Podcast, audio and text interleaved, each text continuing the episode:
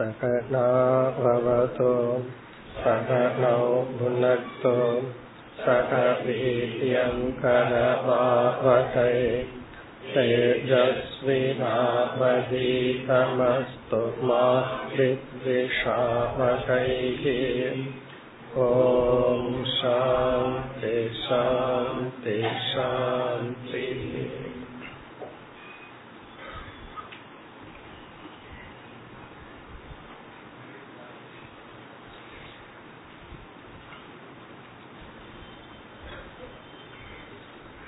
அடுத்த அத்தியாயத்துக்கு செல்வதற்கு முன் நாம் பார்த்து முடித்த அத்தியாயத்தின் சாராம்சத்தை பார்ப்போம்.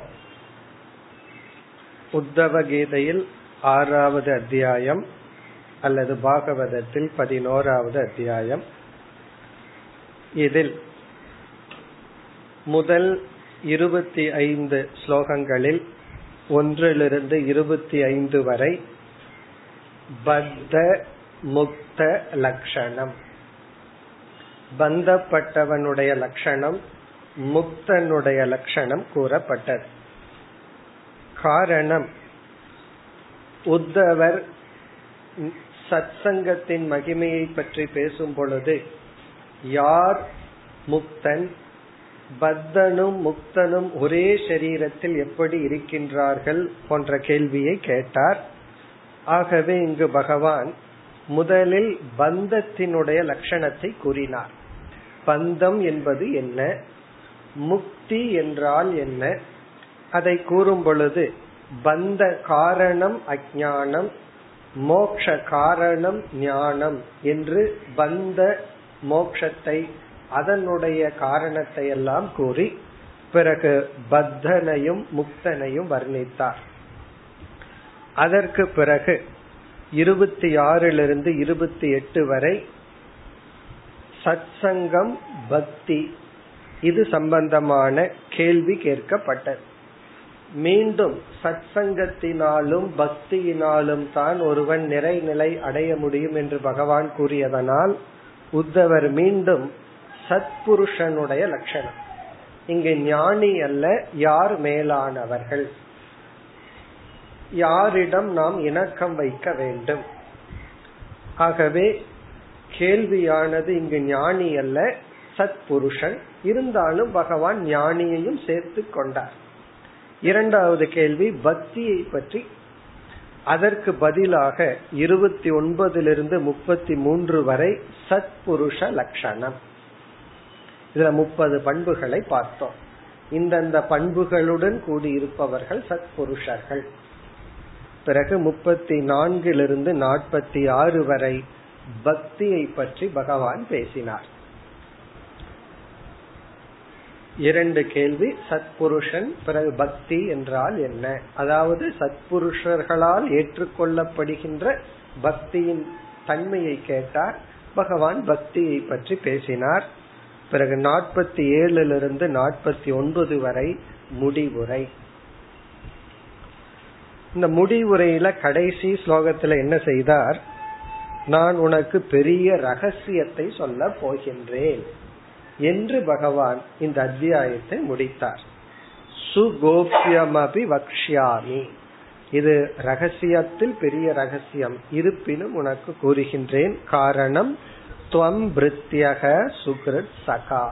நீ என்னுடைய சேவகன் நீ என்னுடைய நண்பன் எனக்கு பிரியமானவன். அதாவது தகுதி உனக்கு இருப்பதனால் கூறுகின்றேன் என்று இந்த அத்தியாயத்தை முடித்தார் இனி நாம் அடுத்த அத்தியாயத்துக்கு செல்ல வேண்டும் உத்தவ கீதையில் ஏழாவது அத்தியாயம் பாகவதத்தினுடைய அடிப்படையில் பனிரெண்டு முதல் இரண்டு ஸ்லோகங்கள் न रोदयति मां योगः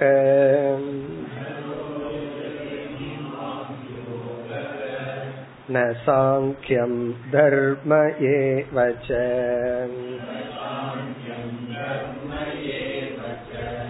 न स्वाध्यायस्तपत्यागः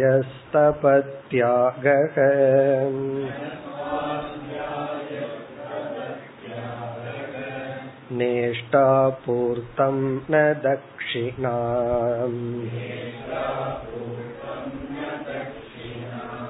व्रतानि यज्ञश्चन्तांसि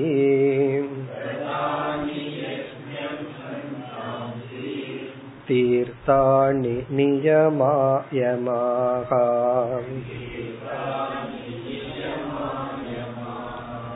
यथा वरुन्धे सत्सङ्गः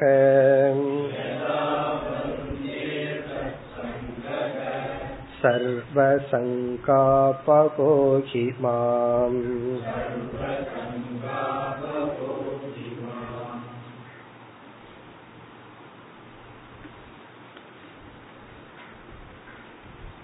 முதல் ஸ்லோகத்திலிருந்து பதினைந்தாவது ஸ்லோகம் வரை ஒன்றிலிருந்து பதினைந்தாவது ஸ்லோகம் வரை பேச இருக்கின்ற சாரம் பக்தியினுடைய மகிமை. பக்தியினுடைய பெருமை. இந்த பெருமையை தான் முதல் பதினைந்து ஸ்லோகத்தில் பகவான் பேசுகின்றார். பகவான் பேசுகின்ற இந்த பதினைந்து ஸ்லோகத்தினுடைய சாராம்சம் பக்தேகே மகத்துவம். பக்தியினுடைய மகத்துவம் மேன்மை பெருமை. அதற்கு பிறகு வந்து உத்தவர் ஒரு கேள்வியை கேட்பார். ஒரு ஸ்லோகத்தில் பிறகு வந்து பகவான் பதில் சொல்லி இந்த அத்தியாயத்தை முடிப்பார். இதுதான் இந்த அத்தியாயம். சிறிய அத்தியாயம். இதில் பக்தியின் மகிமை பிறகு உத்தவருடைய ஒரு கேள்வி அதற்கான பதிலுடன் முடிப்பார். இந்த பக்தியினுடைய மகிமையை நாம் பார்ப்பதற்கு முன் அடிப்படையான சில கருத்துக்களை நாம் ஞாபகப்படுத்திக் கொண்டு இந்த ஸ்லோகத்திற்குள் செல்லலாம். அந்த முகவரையுடன் இந்த பதினைந்து ஸ்லோகத்தை பார்த்தா தான் இதை நம்ம சரியாக பொருள்படுத்தி கொள்ள முடியும். இல்லைன்னா இந்த ஸ்லோகம் நமக்கு ஒரு குழப்பத்தை கொடுக்கிற மாதிரி இருக்கும். பக்தியினுடைய மகத்துவம் என்ன? நம்ம ஆங்காங்கு பல இடங்கள்ல பார்த்திருக்கிறோம் கீதையிலையும் பார்த்திருக்கிறோம்.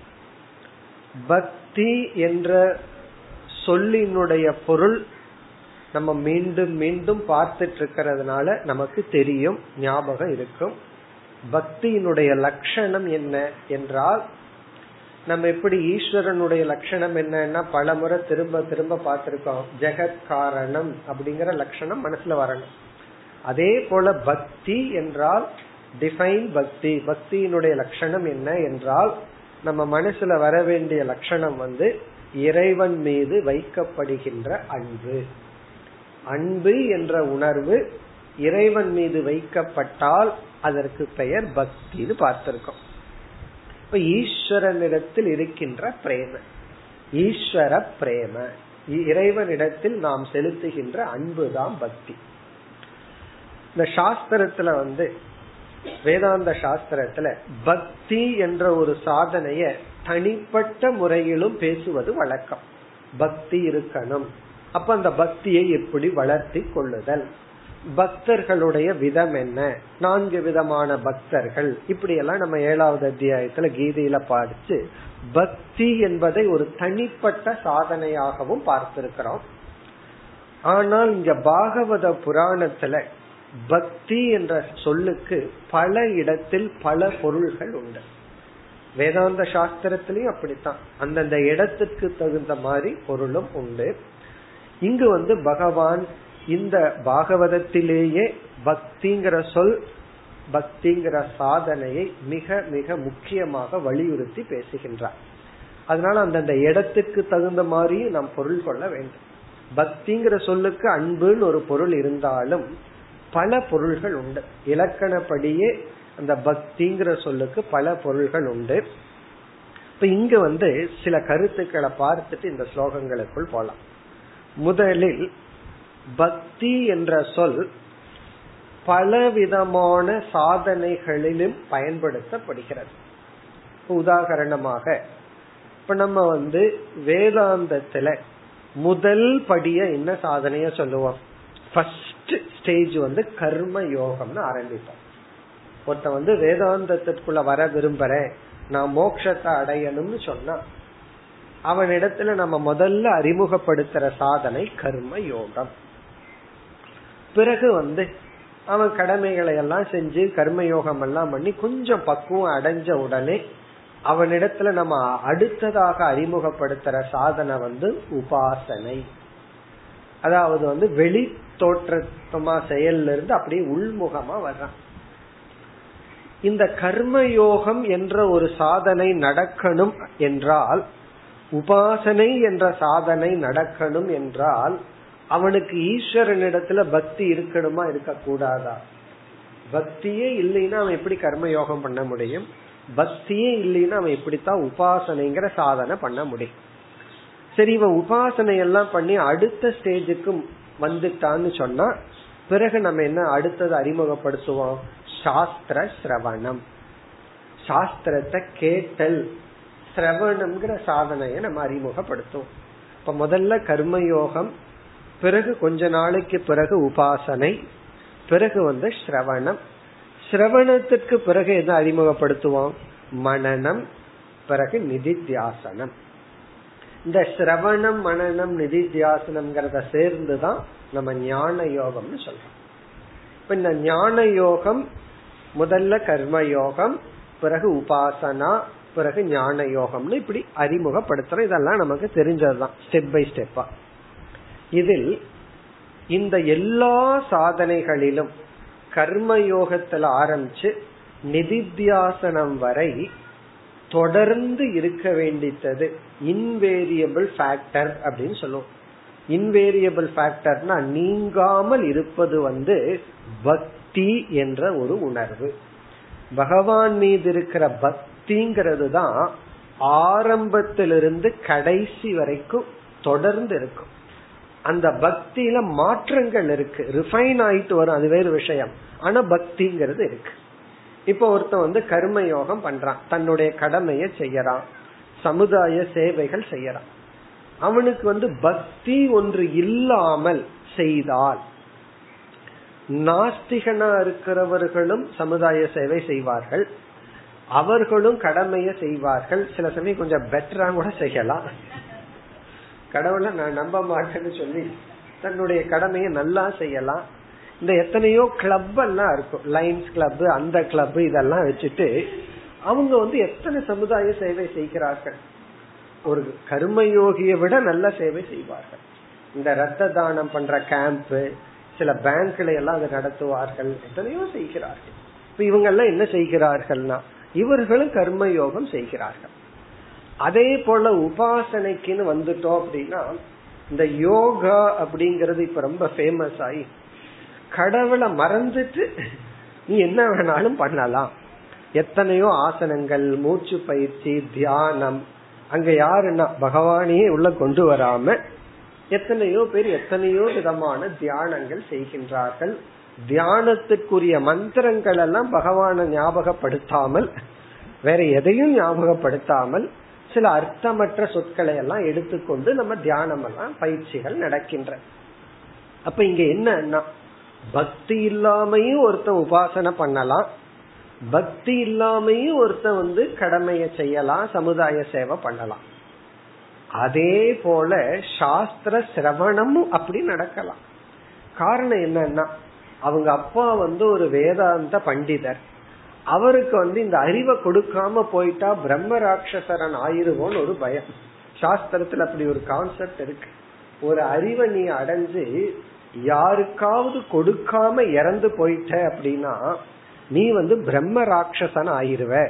அப்படின்னா ஒரு பிசாசு மாதிரி ஆகி அலைஞ்சிட்டு இருப்ப உனக்கு நற்கதி கிடைக்காதுன்னு ஒரு கான்செப்ட் அது உண்மையா இருந்தா நல்லது. அட்லீஸ்ட் அதுக்காவது யாருக்காவது கொடுத்துட்டு போவாங்க. சில பேர் இத வந்து முழுமையாக நம்புவார்கள். நம்புறது நல்லதுதான். இந்த கான்செப்டே என்ன கொடுக்குதுன்னா உனக்கு ஒண்ணு கிடைச்சதுன்னா அதை கொடுத்துட்டு போ. யாருக்கும் கொடுக்காம போயிடாத அதான் கான்செப்ட் அதற்கு பயந்துட்டு சில பேர் என்ன செய்வார்கள்? பையனை பிடிச்சு உட்கார வச்சு வேதாந்தத்தை சொல்லி கொடுத்தாரு அது ரெண்டு காரணம். ஒண்ணு இவர் பிரம்ம ராட்சசனா போக மாட்டார். இனி ஒண்ணு வேற ஆளுக்கு சொல்லி கொடுக்கறதுக்கு விருப்பம் கிடையாது. அவ்வளவு தூரம் மனம் அது ஒரு சுயநலம். இந்த அறிவை வந்து வேற யாருக்கும் சொல்லி கொடுக்க கூடாது இந்த வைத்தியத்திலயும் அப்படித்தான். ஏதாவது ஒரு புது வைத்தியத்தை கண்டுபிடிச்சிட்டாங்கன்னா அதை மத்தவங்களுக்கு சொல்லி கொடுக்காம தன்னுடைய மகனுக்கோ யாருக்கோ மட்டும் சொல்லி கொடுத்துட்டு போவார்கள். ரகசியமா வச்சுட்டு. இந்த உபனிஷத்துக்கு ரகசியம்னு வேற ஒரு பேர் இருக்கா? சோ அதை தவறா புரிஞ்சுட்டு தன்னுடைய பையனுக்கு மட்டும் சொல்லி கொடுத்துட்டு போறோம். இந்த பையன் வந்து அப்பா கிட்ட இருந்து ஏதோ ஒரு பொக்கிஷத்தை பெறோம் அப்படின்னு சொல்லிட்டு படிச்சிருப்பான். இவனுக்கு ஒரு பக்தியும் இருக்காது ஸ்ரத்தையும் இருக்காது ஆனா ஞானம் இருக்கு. இந்த மனநிதி நிதித்தியாசனம் எல்லாம் நடைபெறாது. இந்த சிரவணம் வரைக்கும் பக்தி இல்லாம நடக்கலாம். காரணம் என்ன? இது ஒரு லாஜிக்கலா இருக்கு. அப்பா கிட்ட படிக்கிறதுக்கு நாலு பேர் வர்றாங்க. அதே போல நம்மளும் படிச்சுட்டா நாலு பேர்த்துக்கு சொல்லி கொடுக்கலாம். அப்ப என்ன ஆகும்னா அப்படியே காது வழியா போய் அப்படியே வாய் வழியா டைரக்டா வந்துடும் அப்படி சிரவணம் வரை ஏன்னா மனநமும் போது அது இண்டிவிஜுவல் ஆகிறது. தானாக விரும்பி செய்யறது. நிதித்தியாசனங்கும் போது மீண்டும் நாம தேர்ந்தெடுத்து செய்யறது. இந்த சிரவணம் வரைக்கும் பக்தி இல்லாமையே செய்யறதுக்கு வாய்ப்பு உண்டு. அதை இருக்கிறதையும் நம்ம பார்க்கிறோம். சமுதாய சேவை நடக்கிறது கடமை நடக்கிறது தியானம் பண்றது. சில பேர் சாஸ்திரத்தை படிச்சுட்டு அந்த சாஸ்திரத்துல கொஞ்சம் கூட ஸ்ரத்த இல்லாம சாஸ்திரத்தையும் சொல்லி கொடுத்துட்டு இருக்கிற பரம்பரையும் பார்க்கிறோம். அதத்தான் உபனிஷத் கேவல ஸ்ரோத்ரியன்னு சொல்லுது. வெறும் காது வழியா கேட்டு சொல்லி கொண்டு இருப்பவர்கள். அது தவறு கிடையாது. நமக்கு தகுதி இருந்தா அதை கேட்டு நம்ம பயன் அடையும் இப்ப பக்தி என்ற உணர்வு இல்லாமல் இவைகள் அனைத்தும் நடைபெறலாம். ஆனால் இவைகள் அனைத்துக்குள்ளும் பக்தி என்று ஒன்று இருந்தால் அதற்கு பெயர் கர்மயோகம். பக்தியுடன் இறைவனுடைய நாமத்தை ஜபம் பண்ணி தியானம் செய்தா அதற்கு பேர் தான் உபாசனை. பக்தியுடன் செய்தால்தான் அதற்கு பேர் ஸ்ரவணம். அப்ப இந்த ஸ்ரவணத்திலையும் பக்தி இருக்கு. உபாசனையிலையும் பக்தி இருக்கணும். கர்ம யோகத்திலையும் பக்தி இருக்க வேண்டும். இப்ப பக்தியினுடைய மகத்துவத்தை நம்ம இப்ப பார்க்கிறோம். இப்ப பக்தி என்பது வந்து கர்ம யோகத்துல இருக்கணும். இறைவனிடத்தில் நம்மை அறியாமல் ஒரு அன்பு இருக்கணும். ஆனா இறைவனுடைய நாமத்தை ஜபம் பண்ற அளவுக்கு நமக்கு அன்பு வளர்ந்திருக்க வேண்டும்ங்கிற அவசியம் இல்லை. கடவுளுடைய பிரசாதமா அனுபவத்தை எடுத்துக்கிற அளவு ஈஸ்வரன் மீது பக்தி இருக்க வேண்டும். அப்ப பக்தி எங்கிருந்து ஆரம்பமாகின்றது? கர்ம யோகத்தில் இன்வேரியபிள் ஃபேக்டர் இன்வேரியபிள் ஃபேக்டர்னா நீக்க முடியாம கம்பல்சரியா இருக்க வேண்டியது பக்தி. பிறகு என்ன ஆகும்? இவன் கர்ம யோகத்துல ஆக்டிவா இருந்து இருந்து கர்மேந்திரிய பிரதானியாக வாழ்ந்து பிறகு அந்த பக்தி தான். பக்தி இருந்து கர்மயோக செஞ்ச காரணத்தினாலதான் இவனை வந்து உபாசகனாக உயர்த்துகின்றது. இவன் பக்தி இல்லாம சமுதாய சேவை பண்ணி பக்தி இல்லாமல் இவன் வந்து கடமையை செய்து கொண்டிருந்தா அதற்கு கண்டிப்பா புண்ணியம் வரும். புண்ணியம் வராம இல்ல. இந்த புண்ணியம் இவனை உபாசகன உயர்த்தற அளவு இருக்காது. இந்த புண்ணியம் வந்து சொர்க்கலோக பதவியை கொடுக்கும் அதிக போகத்தை கொடுக்கும் மேலும் நல்ல ஜென்மத்தை கொடுக்கும். ஆனா இவனை உபாசகனை உயர்த்தற அளவு புண்ணியம் இருக்க? இருந்தாலும் தெரிஞ்சோ தெரியாமலேயோ தர்மத்தை பின்பற்றி கடமையை செஞ்சு சமுதாய சேவை பண்ண புண்ணியம் வந்துடும் சாஸ்திரம் சொல்லி இருக்கு ஆனா இவன் பக்தியுடன் இருந்தா தான் இவன் உபாசகன் ஆகின்றான். அப்ப கிருஷ்ணர் நம்ம இடத்துல கேக்குறார் கர்மயோகிய உபாசகன் ஆக்கியது என்ன? பகவானுடைய ஒப்பீனியன் படி கர்மயோகம் அல்ல பக்தி. ஏன்னா இனி எல்லாம் பக்தின்னு தான் சொல்லி ஆகணும். பக்தி தான். ஏன்னா பக்தின்னு இருந்து இவன் கர்மயோகம் பண்ணா தான் உபாசகனா வர்றான். பக்தி இல்லாம இவன் கர்மயோகமே பண்ணியிருந்தாலும் இவன் உபாசகனா வரமாட்டான். ஏதோ புண்ணியத்தை சம்பாதிச்சு கொஞ்சம் இன்னும் கொஞ்சம் போகியா இருப்பான் அவ்வளவுதான். இனி அடுத்த ஸ்டெப் இறைவன் மீதுள்ள பக்தியினால் இறைவனை தியானிக்கின்றான். இறைவனுடைய நாமங்கள் எல்லாம் சொல்லிட்டு இருக்கான் இவனுடைய ஆக்டிவிட்டிஸ் வந்து மன பிரதானமா மாறிடு. வாச்சிக்க மானச பிரதானமா மாறிடு. கர்ம யோகத்துல காயிக பிரதானம். உடல் அளவுல பிரதானமா செயல்பட்டு இருப்பான் இவன் ஒரு இடத்துல அமர்ந்து ஒன்னா இறைவனுடைய நாமத்தை சொல்றான் வேதத்தை சொல்றான் ஸ்மிருதிகளை சொல்றான் பாராயணம் செய்கின்றான். பிறகு ஜபம் பண்றான். இங்கு இவைகளெல்லாம் பக்திங்கிற உணர்வில் செய்யப்பட்டால் இதுவும் வந்து பொழுதுபோக்குல செய்யலாம். அல்லது வந்து பழக்கத்துல பண்ணலாம். வீட்டுல வந்து அப்பா விஷ்ணு சகசரநாமத்தை சொல்லி சொல்லி காதுல விழுந்து மனப்பாடம் ஆயிருக்கும் அது ஒரு பிராக்டிஸ் மாதிரி பண்ணலாம். அல்லது வந்து சில பேர் வந்து மைண்ட கான்சென்ட்ரேட் பண்ணணும். சில பவர் எல்லாம் மைண்டுக்கு வரணும். அப்படின்னு சொல்லி மந்திர ஜபம் பண்ணலாம். எத்தனையோ காரணத்துல பண்ணலாம். பகவானையே நினைக்காம பகவானுடைய நாமத்தை சொல்லிட்டு இருக்கலாம். ஜபத்துல ஓம் நம சிவாயான்னு சொல்லிடுறோம். எத்தனை முறை சிவனை நினைச்சிருப்போம்? நூத்தி எட்டு முறையும் சிவனை நினைக்காம நூத்தி எட்டு முறை ஓம் நம சிவாய சொல்ல முடியும். காரணம் என்ன? அப்படி மைண்டுக்கு அப்படி ஒரு ஸ்ட்ரென்த் இருக்கு. அது ஸ்ட்ரென்த்தா அல்லது பலகீனமான்னு தெரியல. அப்படி பகவான நினைக்காமையும் தியானம் பண்ணலாம் உபாசனையும் பண்ணலாம். ஒரு கால் பக்தி பூர்வமாக யாத்திரை போறோம். எத்தனை முறை கோயிலுக்கு போகும்போது அந்த உணர்வு நமக்கு வந்திருக்கு. எத்தனை முறை வந்து பகவான் போட்டிருக்கிற நகையை பத்தி பேசிட்டு வந்திருப்போம். அந்த பகவானை மறந்துட்டு வந்திருப்போம். ஆகவே சில பேர் யாத்திரை போறதே ஒரு கெட் டுகெதர் ஜாலியா வேன்ல போய் சாப்பிட்டு சுத்திட்டு வரலாம். நல்லதுதான். வேற எங்கேயோ போறதுக்கு பதுவா. யாத்திரை போறது நல்லதுதான். ஆகவே அதுவும் பக்தி இல்லாமல் செய்யலாம்.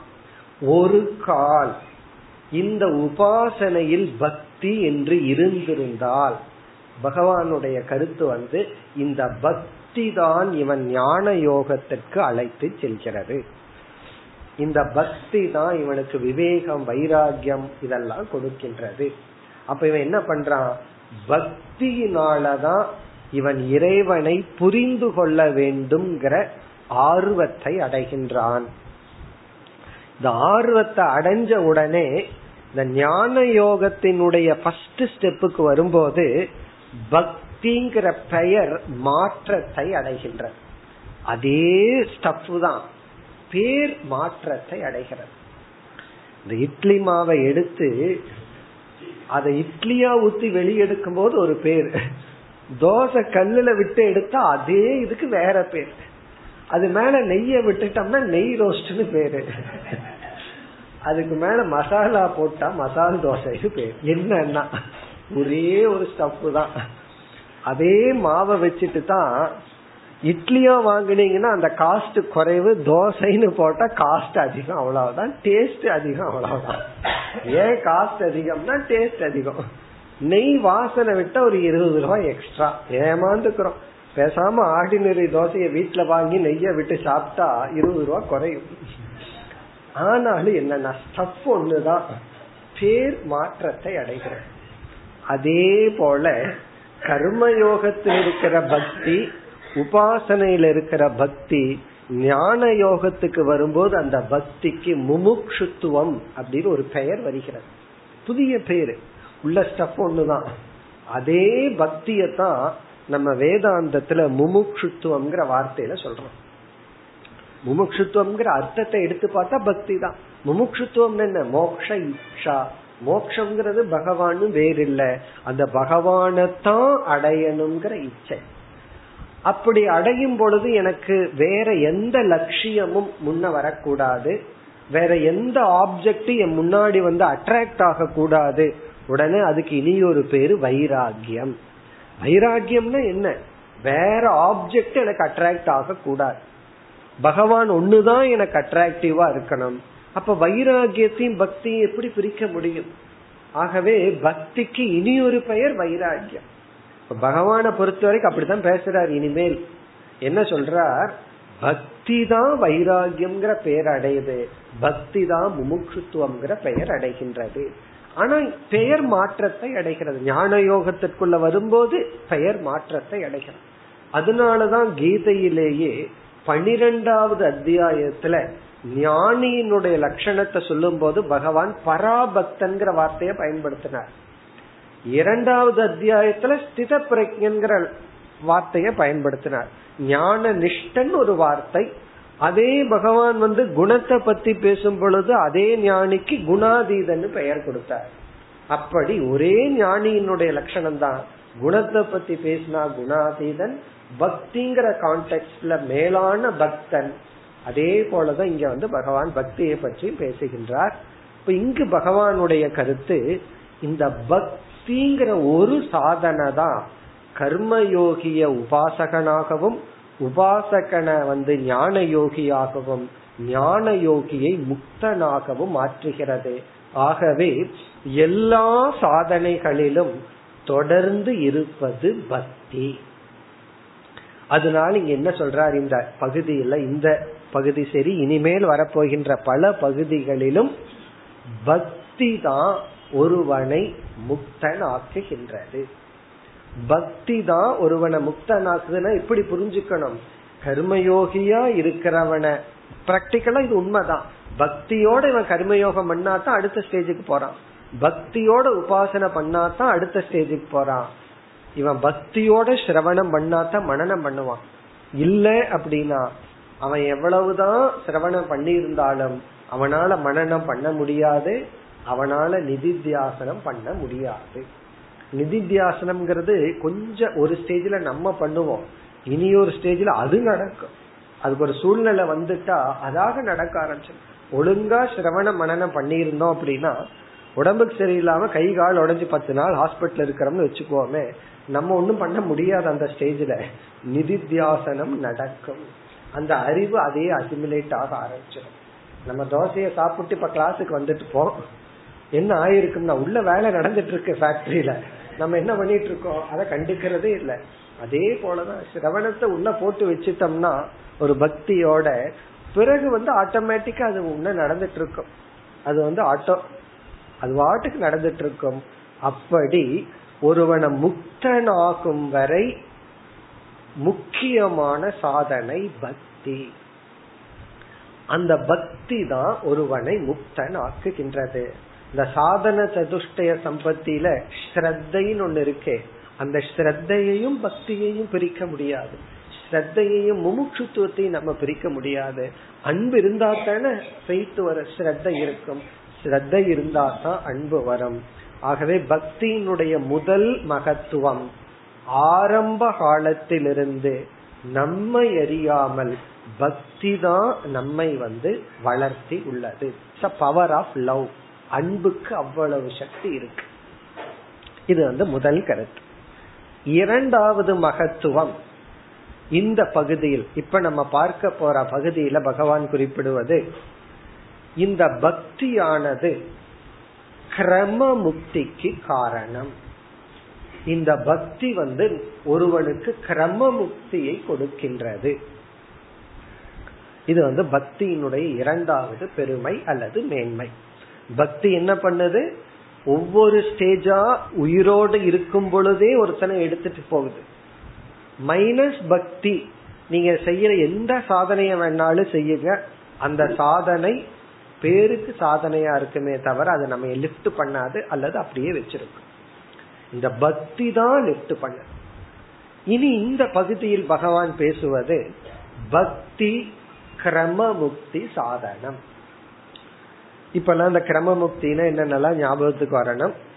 கிரமமுக்தி என்பது ஒரு கால் ஒரு ஜீவனுக்கு வந்து இந்த லோகத்திலேயே இந்த சரீரத்திலேயே விவேக வைராகியம் தோன்றாமல் ஞானமும் தோன்றாமல் போகிவிட்டால் அவனுக்கு பாவம் அப்படி இருக்கு அல்லது அந்த கரண அசுத்தி அவ்வளவு இருக்கு அவனுக்கு விவேகமும் வரல அல்லது அந்த புத்தி அந்த அளவுக்கு வளர்ச்சியை அடையவில்லை பக்குவத்தை அடையவில்லை. பகவான புரிஞ்சுக்கிற சக்தி இல்லை. ஆனால் தீவிரமான பக்தி இருந்து விட்டால் அவன் இறந்ததற்கு பிறகு நேரடியாக பிரம்மலோகத்திற்கு செல்கின்றான். பிரம்மலோகத்திற்கு சென்று இவன் வந்து ஒரு தீவிர பக்தனாக இருந்து பிரம்மலோகத்திற்கு சென்ற காரணத்தினால் அவன் பிரம்மலோகத்திலிருந்து நேரடியாக மோட்சத்தை அடைகின்றான். மீண்டும் மனித லோகத்தில் பிறப்பதில்லை. அவன் பிரம்மலோகத்திலேயே ஞானத்தை அடைஞ்சு முக்தியை அடைகின்றான். அதுக்கு வந்து சாஸ்திரங்கள்ல கொடுக்கிற உதாகரணம் இங்கும் இந்த பதினஞ்சு ஸ்லோகங்கள்ல பகவான் சில ஸ்லோகங்களில் வந்து விளக்குகின்ற பகுதி வந்து கோபியர்களினுடைய பக்தி. அதை விளக்க போறார் இந்த பகுதியில. இந்த கோபியர்களை எல்லாம் வர்ணிக்க போறார். அவர்களுக்கு அறிவு கிடையாது. அபலாகா அவிவேகினக. அவர்களுக்கு வந்து யார் இறைவன்? இறைவனுடைய லட்சணம் எந்த அறிவு இல்லை என்று தெளிவா பகவான் சொல்ல போறார். சொல்லிட்டு என்ன சொல்ல போறார்? அவர்களுக்குள் பக்தி என்ற உணர்வு வந்த காரணத்தினால் அவர்கள் கிரம முக்தியை அடைகின்றார்கள். அப்படின்னா அந்த கோபியர்கள் எல்லாம் இறந்ததற்கு பிறகு மீண்டும் அவர்கள் பூலோகத்தில் பிறக்காமல் பிரம்மலோகத்தில் பிறந்து பக்தியின் மகிமையினாலேயே அங்கு அவர்கள் ஐக்கிய ஞானத்தை அடைந்து அவர்கள் மோட்சத்தை அடைகின்றார்கள். இப்ப அடுத்த கருத்து வந்து இங்க கோபியர்களையே பகவான் பேச போறார் வர்ணிக்க போறார். அவர்களுடைய பக்தியை வர்ணிக்க போறார். அவர்கள் எந்த தவமும் செய்யவில்லை என்றெல்லாம் சொல்லி ஆனா அவர்களும் என்னை அடைந்தார்கள். எப்படி என்றால் கிரம முக்தியின் மூலமாக. இப்ப பக்தியினுடைய முதல் மகத்துவம் என்ன? இந்த லோகத்திலேயே ஒருவனை உயர்த்துகின்றது. ஒரு ஸ்டேஜிலிருந்து அடுத்த ஸ்டேஜ் போறது பெரிய விஷயம். சில பேர் கர்மயோகத்துக்கு முன்னாடியே பல ஜென்மங்கள் இருக்க வேண்டியது இருக்கு. சில பேர் கர்மயோகத்திற்குள்ள வந்து பல ஜென்மம் இருக்க வேண்டியது இருக்கு. ஆனா இந்த பக்தி தான் ஒவ்வொரு ஸ்டேஜிலையும் நம்மை அழைத்து செல்கிறது. ஆகவே பக்தி என்னுடைய மகத்துவத்தை நாம் உணர்ந்து என்ன பண்ணணும்னா இதெல்லாம் கேட்டுட்டு கடைசியில் என்னன்னா நமக்குள் இருக்கிற அன்புங்கிற உணர்வை இறைவன் மீது செலுத்த வேண்டும். ராமகிருஷ்ண பரமஹம்சர் ரொம்ப முக்கியத்துவம் கொடுப்ப நீ எது எதுக்கோ அழுகிற கடவுளை நினைச்சு அழுதுருக்கிறையா? அதான் கேட்பார். அப்படின்னா என்ன? பகவான நினைச்சு அழுகிறேன்னா உன்னுடைய அன்பை இறைவன் மீது செலுத்து. பரமஹம்சரே நல்ல உதாகரணம் தான் என்ன பெரிய சாஸ்திரம் படிச்சார்? ஆனா அவருடைய பக்தியே ஞான யோகத்துக்கு எடுத்து சென்றார் அவரே என்ன சொல்றார்? காளி காளின்னு சொல்லிட்டு இருந்த அவரே ஞான வாழால் காளியை வெட்டினேன். காளிய வெட்டி எறிஞ்சாராம் அறிவினால். பிறகு வந்து அந்த அத்வைதத்தை நான் உணர்ந்தேன் அப்படின்னு சொல்ற இதுக்கெல்லாம் என்ன காரணம்னா இதெல்லாம் பகவானே இந்த பகுதியில சொல்ல போற ஒரு அறிவும் இல்லாதவர்களும் இந்த பக்தி என்ற உணர்வை அடைந்து விட்டால் அவர்கள் வந்து இந்த நிலைக்கு செல்வார்கள். இதெல்லாம் கேட்கறதுக்கு நல்லா இருக்கு. ஆனா பின்னாடி நம்ம என்ன பண்ணணும்னா இந்த உணர்வு வர்றதுக்கு பாடுபடணும். அவ்வளவு சுலபமா பக்தி வந்து விடாது. ஒருத்தரை வெறுக்கிறது சுலபம் கோபப்படுறது சுலபம் அன்பு செலுத்துறது தான் கஷ்டம். ஏன்னா எவ்வளவுதான் முயற்சி பண்ணாலும் வரமாட்டேங்குது. அன்புங்கிறது அவ்வளவு சுலபமா வராது. இருந்தாலும் அந்த அன்புக்கு அவ்வளவு சக்தி உள்ளது. இது வந்து நம்ம பக்தியினுடைய மகத்துவத்தை உணர்ந்துட்டு இந்த ஸ்லோகங்களை நம்ம படிச்சோம்னா தான் இல்லைன்னா நமக்கு தோன்றும் என்ன பகவானே சைடு வாங்குறாரோ? பக்திக்கு எதுக்கு இவ்வளவு இம்பார்ட்டன்ஸ் கொடுக்கணும் அப்படின்னு நமக்கு தோன்றிவிடும். எதுக்கு பாகவதத்துல அல்லது பகவானுக்கு வந்து திடீர்னு பக்தி மேல கொஞ்சம் அதிக வேல்யூ வந்துடுச்சோ அப்படின்னு நமக்கு தோன்றும். ஆனால் பகவானுக்கு அதிக வேல்யூ வரவில்லை. உண்மையிலேயே அதான் நடக்குது. அந்த அன்புக்கு அவ்வளவு ஒரு சக்தி இருக்கு. அன்புக்கு உண்டோ அடைக்கும் தாள் சொல்றோம். அந்த அன்புக்கு வந்து அவ்வளவு ஒரு பவர் இருக்கு. அதுக்கு லாஜிக்கே கிடையாது. லவ் இஸ் பிளைண்ட்னு சொல்லுவாங்க ஒரு கோணத்துல. ஆனா இப்பெல்லாம் ஒவ்வொரு லவ்வும் பத்து கண்ணோட தான் பாத்துட்டு இருக்கு. அது இனி ஒரு கோணத்தில். ஆனா இங்கு வந்து லவ் இஸ் பிளைண்ட்னு என்ன அர்த்தம்? இறைவனை பத்தி புரிஞ்சுக்காமலேயே இறைவன் மீது ஒரு அன்பு ஏற்பட்டால். அது லவ் இஸ் பிளைண்ட் ஒருத்தரை புரிஞ்சுக்காமலேயே ஒருத்தர் மீது நமக்கு அன்பு வந்துச்சுன்னா அங்க என்ன அர்த்தம்? பிளைண்ட்னா அங்க வந்து அறிவு வேலை செய்யவில்லை. அறிவை நம்ம பயன்படுத்தலின்னு அர்த்தம். சில பேருக்கு அப்படி வரும் நமக்கு. எல்லாம் ஒரு அறிவு இல்லாம நமக்கு ஒரு அட்ராக்ஷன் வரும். அதை நம்ம பிளைண்ட்னு சொல்லுவோம் அதுவும் நம்மளுடைய மன பக்குவத்துக்கு தகுந்த மாதிரி. சில பேர் யாரு நம்ம ஏமாத்தலான்னு காத்துட்டு இருக்காங்களோ அவங்க மேலதான் அன்பு வரும். அது என்னன்னா அது நம்மளுடைய நேரம் அப்படி. சில பேர் வந்து நமக்கு உதவி செய்யலான் இருப்பார்கள் அவர்கள் மீது அன்பே வராது.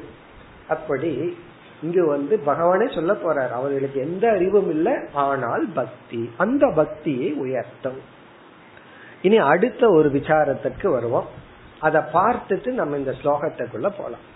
அடுத்த விசாரம் வந்து இப்ப பக்தியினுடைய மகத்துவத்தை பார்த்துட்டோம். ஆகவே பகவான் பக்தியினுடைய மகத்துவத்தை இந்த பதினஞ்சு ஸ்லோகத்துல பேசுகின்றார். பதினஞ்சு ஸ்லோகம் மட்டுமல்ல இனிமேல் இனிமேலும் அல்ல இதற்கு முன்னாடியும் பேசினார்.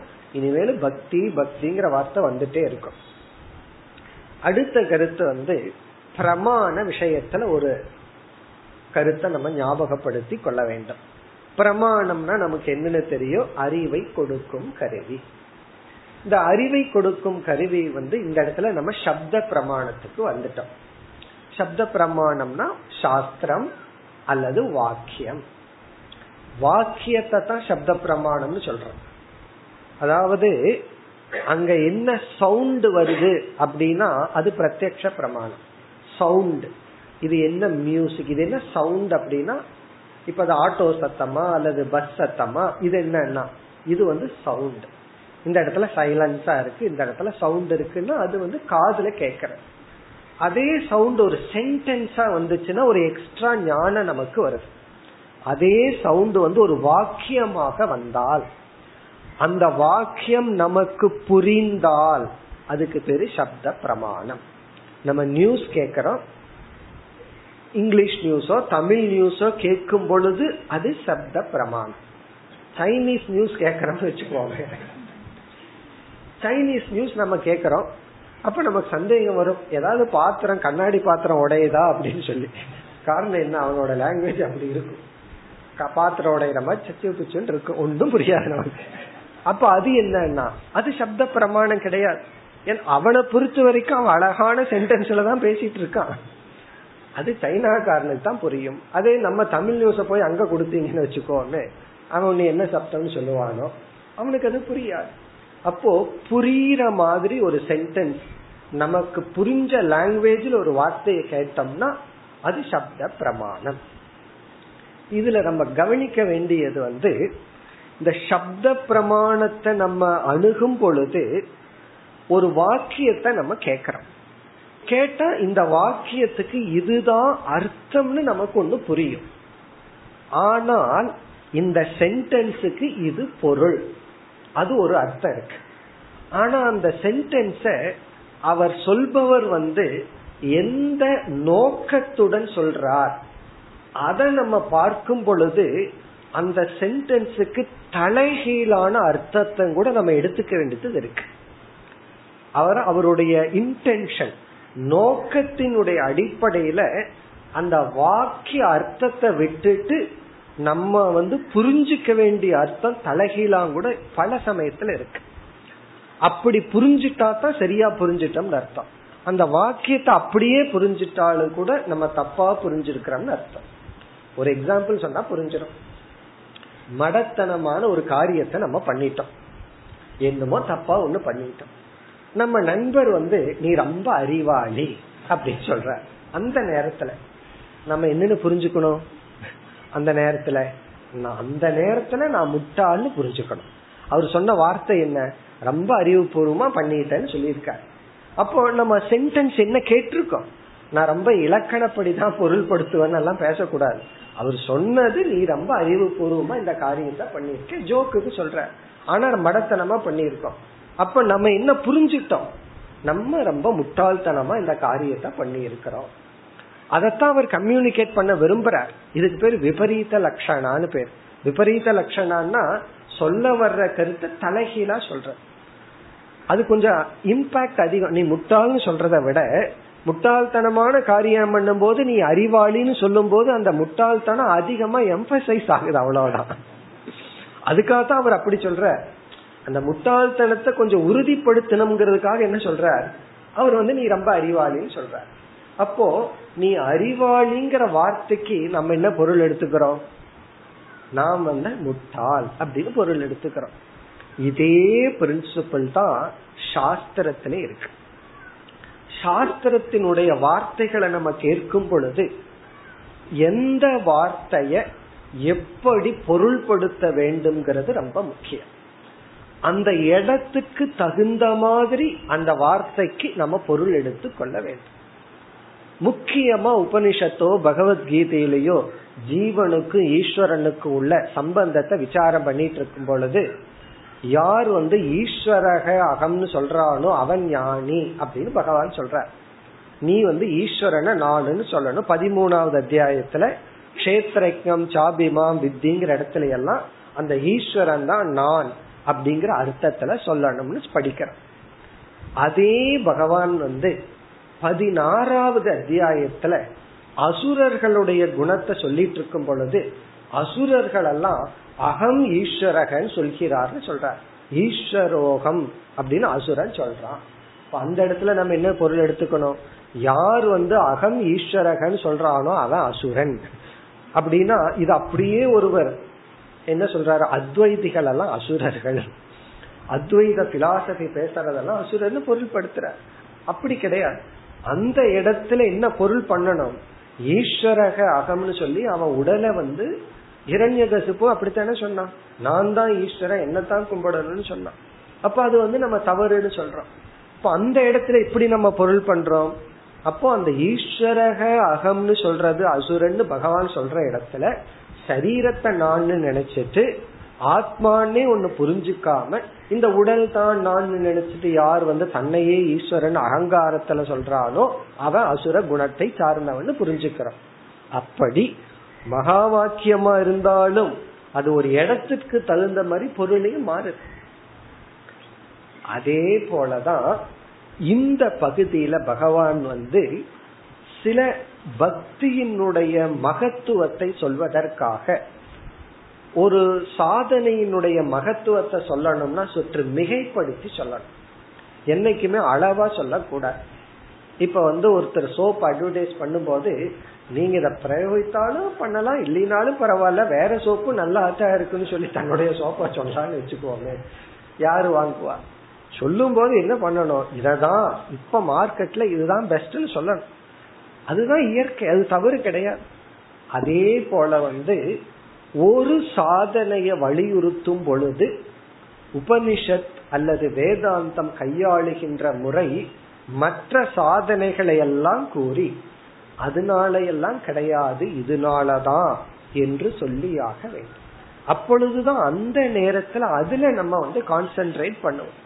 அதற்கு பிறகு வந்து பேலன்ஸ் பண்ண உபனிஷத்தும் பகவத்கீதையும் பேலன்ஸ் பண்ண அடுத்த இடத்துல இதுன்னு சொல்லும். அப்போ ஒரு குழப்பம் ஒரு எதுன்னு? எல்லாம் தான். என்று இந்த பகுதியில பகவான் வந்து பக்திக்கு மகத்துவத்தை கொடுத்து இப்ப நம்ம படிச்ச முதல் இரண்டு ஸ்லோகங்களில் முக்கியமாக நாம் செய்ய வேண்டிய சாதனைகளை பகவான் லிஸ்ட் போடுறார். இதெல்லாம் நல்ல சாதனைகள். எல்லாம் சொல்லி என்ன சொல்றார்?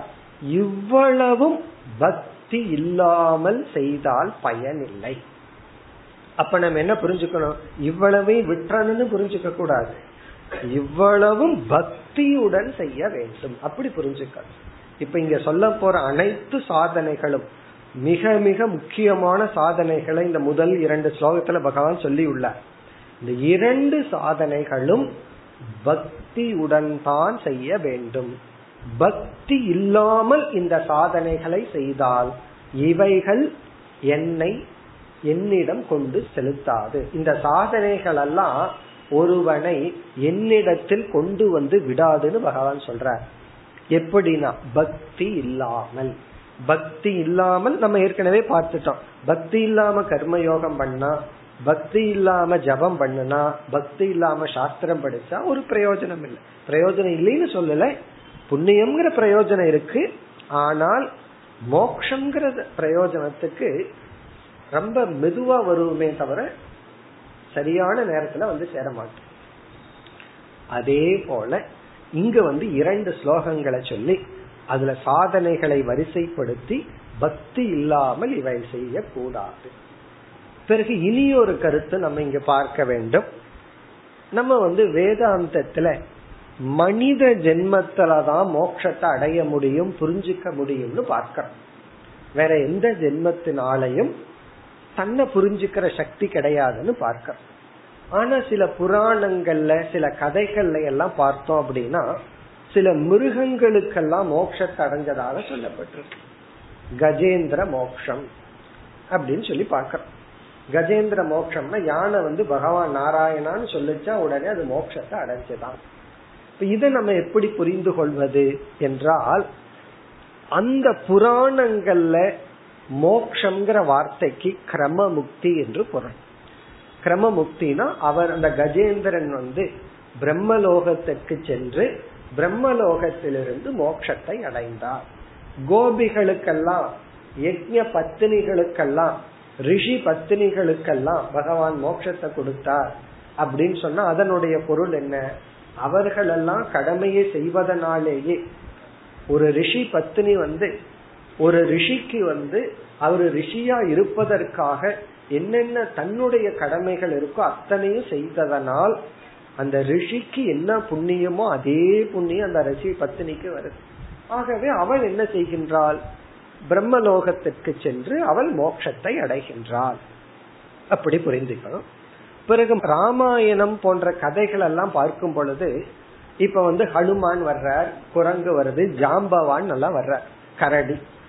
இவர்கள் எல்லாம் பேசுற மாதிரி இதெல்லாம் பார்க்கணும். இப்ப இந்த இடத்துல நம்ம என்ன புரிஞ்சுக்கணும்?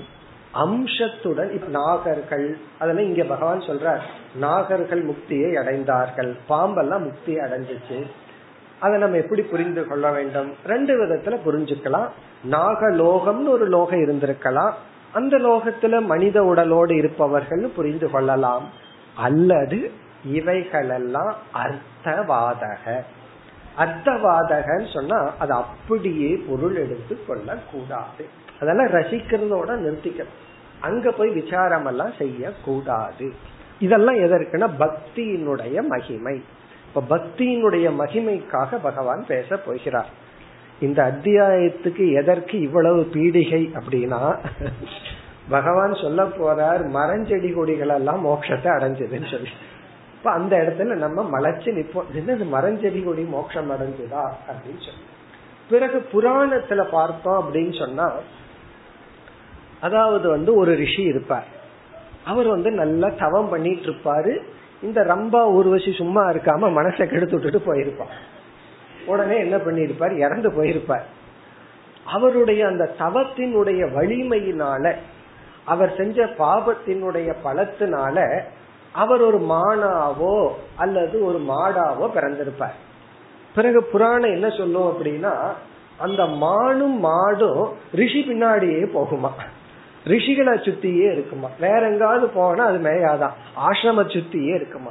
சிலதெல்லாம் பாக்கிறோம் திடீர்னு இந்த ட்ரெஸ்ஸ பார்த்து நாய் நம்ம பின்னாடியே வரும். உழைக்காம சந்தோஷமா வாழாட்டிட்டு வரும். நமக்கு ஆச்சரியமா இருக்கு இந்த ட்ரெஸ் பெக்குலியரா இருக்கு. பார்த்தா உழைக்கணும். ஏன் ஒரு நாய்க்கு அன்பு வந்துச்சுன்னா?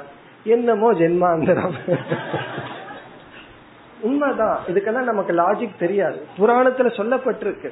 சில மிருகங்கள் வந்து ஏன்னா சில பிராரப்தம் அந்த மிருகத்துமா இருந்து மீண்டும் மனுஷ ஜென்மமா ரிஷியா பிறப்பார். அப்ப அந்த மாடுகள்லாம் என்ன பண்ணுமா? மானெல்லாம் என்ன பண்ணுமா?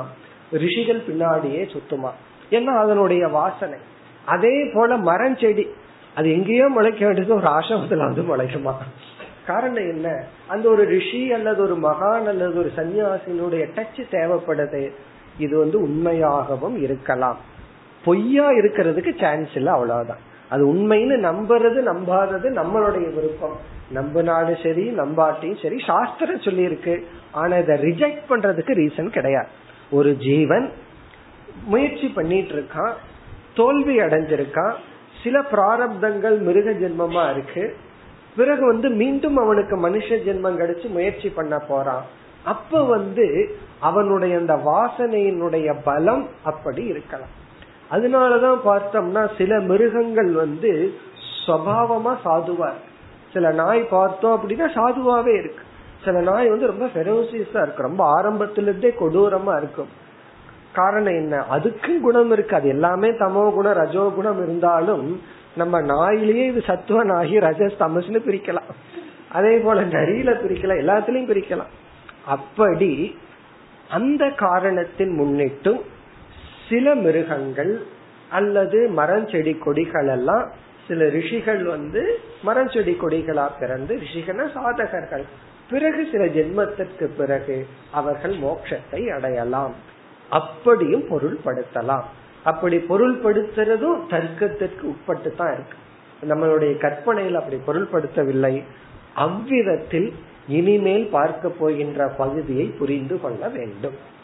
இப்ப பகவான் வந்து நாகர்கள் சித்தர்கள் அல்லது மரம் செடி கொடிகள் இவைகளெல்லாம் கூட மோட்சத்தை அடைந்தது என்று சொன்னார். அதனாலதான் பாட்டெல்லாம் இருக்கு. நான் பிறந்தாலும் இந்த ஊர்ல மண்ணா பிறக்கணும் அந்த ஊர்ல மண்ணா பிறக்கணும்னு எல்லாம் பாட்டு இருக்கு.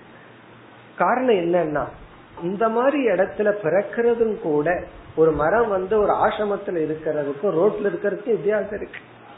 அப்படியான ஆசிரமத்துல இருந்தா ஒரு ஞானி அது கீழே போய் உட்காருவார்.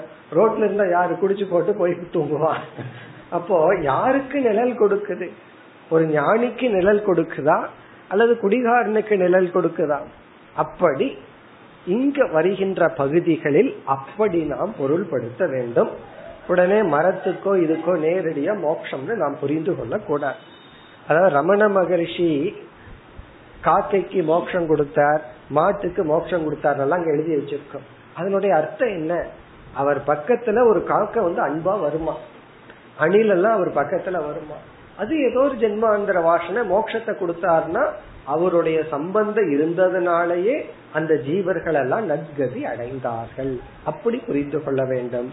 ஆகவே இனி வருகின்ற பகுதியில் பகவான் வந்து இவர்களெல்லாம் மோட்சத்தை அடைந்தார்கள் என்று சொன்னால் நம்ம வேதாந்த கோணத்துல பார்க்காம வேறு கோணத்தில் பார்த்து புரிந்து கொள்ள வேண்டும். இனி நம்ம இந்த ஸ்லோகத்திற்குள் செல்ல வேண்டும். ஸ்லோகத்தினுடைய முதல் பகுதி ந ரோதயதி மாம் யோக சாங்கியம் தர்ம. ந ரோதயதி இங்க ரோதயதினா இணைத்தல். மாம் ரோதயதினா என்னை இணைக்கின்றது. ஒரு பக்தனை என்னுடன் இணைப்பது. இங்க என்ன சொல்றார்? முக்கியமான சாதனைகளை எல்லாம் வரிசைப்படுத்தி இந்த சாதனைகள் எதுவும் பக்தனை என்னுடன் இணைக்காது. பக்தியை விட்டு விட்டால்.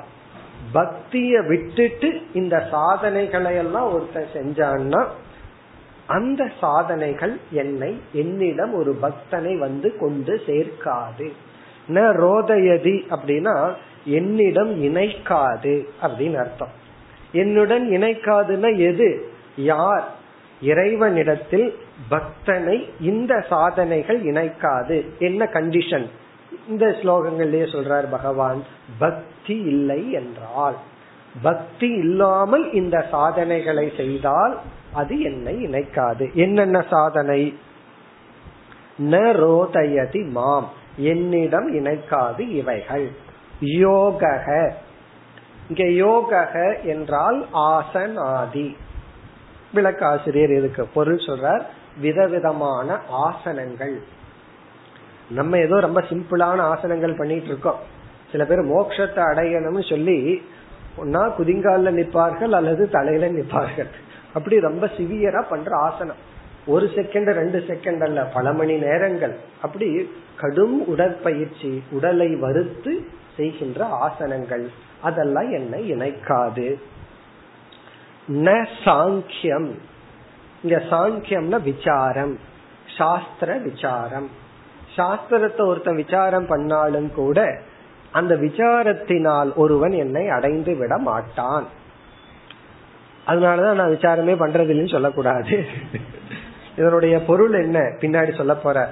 இரண்டாவது ஸ்லோகத்துல கடைசி பகுதியில சொல்லுவார் பக்தி இல்லை என்றால் பக்தி இல்லாம நீ இத பண்ணினா வேலை நடக்காது. யாரெல்லாம் வேதாந்தம் படிச்சு அவர்கள் வந்து பகவானுடைய பகவான புரிஞ்சுக்காம இருக்காங்களோ அதற்கு காரணம் பக்தி இல்லாமல் செய்திருப்பார்கள். தர்ம ஏவச்ச. இங்க தர்மக அப்படிங்கறது விதவிதமான தானங்கள். நல்ல தர்மம் பண்ணு அப்படின்னு நம்ம சொல்லுவோம் சாதாரணமா. தர்மம் பண்ணுன்னா என்ன அர்த்தம்? தானம் பண்ணுங்கிற அர்த்தத்துல. ஒரு ஏழை வர்றா தர்மம் பண்ணுன்னா சாப்பாடு கொடு பொருள் கொடு உடை கொடு ஆடைய கொடு. தர்மகன விதவிதமான தர்மங்கள் தானங்கள். இரண்டாவது வரியில் ந சுவாத்தியாயக. ந சுவாத்தியாயகன நம்ம வந்து வேதத்தை ஓதுதல் சாண்டிங் ந சுவாத்தியாயக. அடுத்த சொல் தபக. விதவிதமான தவம். விதவிதமான தவங்கள். பிறகு வந்து தியாக நாம் செய்கின்ற விதவிதமான தியாகங்கள். இதெல்லாமே தான் முக்கியம். ஆனா இதெல்லாம் பக்தி இல்லாம செஞ்சா அது என்னிடம் நேரடியாக சேர்க்காது. ந இஷ்டா பூர்த்தம். ந இஷ்டா பூர்த்தம். இஷ்டான யாகம். பூர்த்தம்னா சமுதாய சேவை. ந தக்ஷிணா. தட்சிணை கொடுத்தல் ஒரு யாகம் பண்ணி அல்லது ஒரு பிராமணனுக்கு கொடுக்கின்ற தட்சிணைகள் இனி இரண்டாவது ஸ்லோகத்தை அடுத்த வகுப்பில் பார்ப்போம். ஓம் போர் நமத போர் நமிதம் போர் நமுதச்சதேம் पूर्णस्य पूर्णमादाय पूर्णमेवावशिष्यते ॐ शान्ति शान्ति शान्तिः